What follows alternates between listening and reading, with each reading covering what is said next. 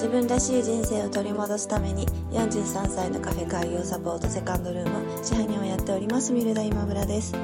このチャンネルはカフェをやりたいという夢を25年間温め続けた私が楽しいこともへこむこともたくさんあるカフェオーナーライフをゆるゆると発信しています。本日もよろしくお願いします。昨日の夜にずっと、えー、最近続けている Facebook ライブを、やりました。で、えー、昨日のお題が時間管理っていうお題だったんですけれども、まあ、私も一緒にライブをさせていただいてる、えー、団子屋さんの西郷さんもワンオペでやっぱり時間を作るっていうのがすごい難しい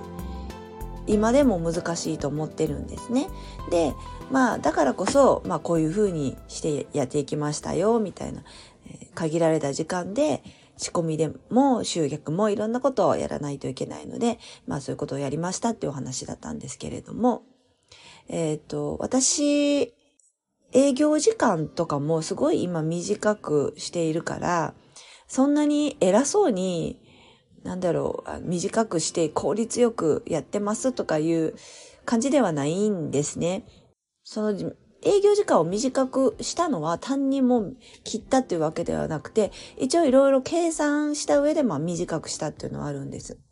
で、その上で、じゃあできた時間で何をしたかというと、睡眠なんですよ。できた時間でぼんやりしてたらダメだよねっていう話もあの、後で西郷さんとしたんですけど、でも、できた時間で、私が一番最初に何をしたかって言ったら、決められた時間に寝るっていうことだったんですね。本当に睡眠があの悪かった、あの時間が取れてなかったので、で、その次が、まあ、自分の時間を持つ、まあ本を読む時間でもいいし、まあ正直ちょっとネットサーフィンする時間でもいいと思うんですけど、自分がリフレッシュする、きちんとした自分の時間を持つということ。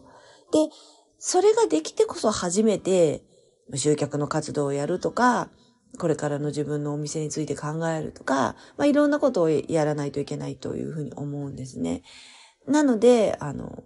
なんだろう、こう、時間ができたからって言って、その時間を、時間できたからってまたお店のことに費やす、何々、えー、メニューに費やすとか、集客に費やすっていうことの前に、まあ、自分がきちんとした、えー、生活、リズムを作れているかっていうことを考えるということって大事だよねっていう話をしました。ライブの中でも出てきたんですけれども、そうやってこう自分がちゃんと睡眠が取れている、えー、自分の時間も持てている、何々もできているっていう風な形で、こうできていることを数えて自己肯定感を高めていくっていうのが、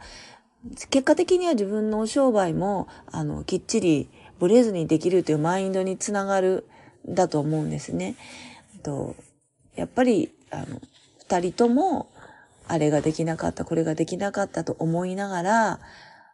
なんか夜中までなんか何かをしているっていう状態だったので、まあ今はこう、どんどん時間とかやることの断捨離をしていって、まあ今こういう生活になっているというお話をしました。えちょっとうまくリンクが貼れるかどうかわかんないんですけれども、リンクを貼っておきますので、えもし時間管理、そして時間管理の後に何をやればいいのかっていうのを感じていただきたいと思いますので、まよかったらぜひ聞いていただきたいというふうに思っています。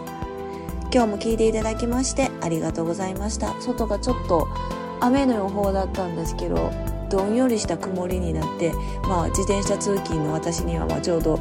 良かったなと思ってるんですけれども、まあ、皆さんそれぞれの楽しい日曜日をお過ごしください。ありがとうございました。セカンドルームでした。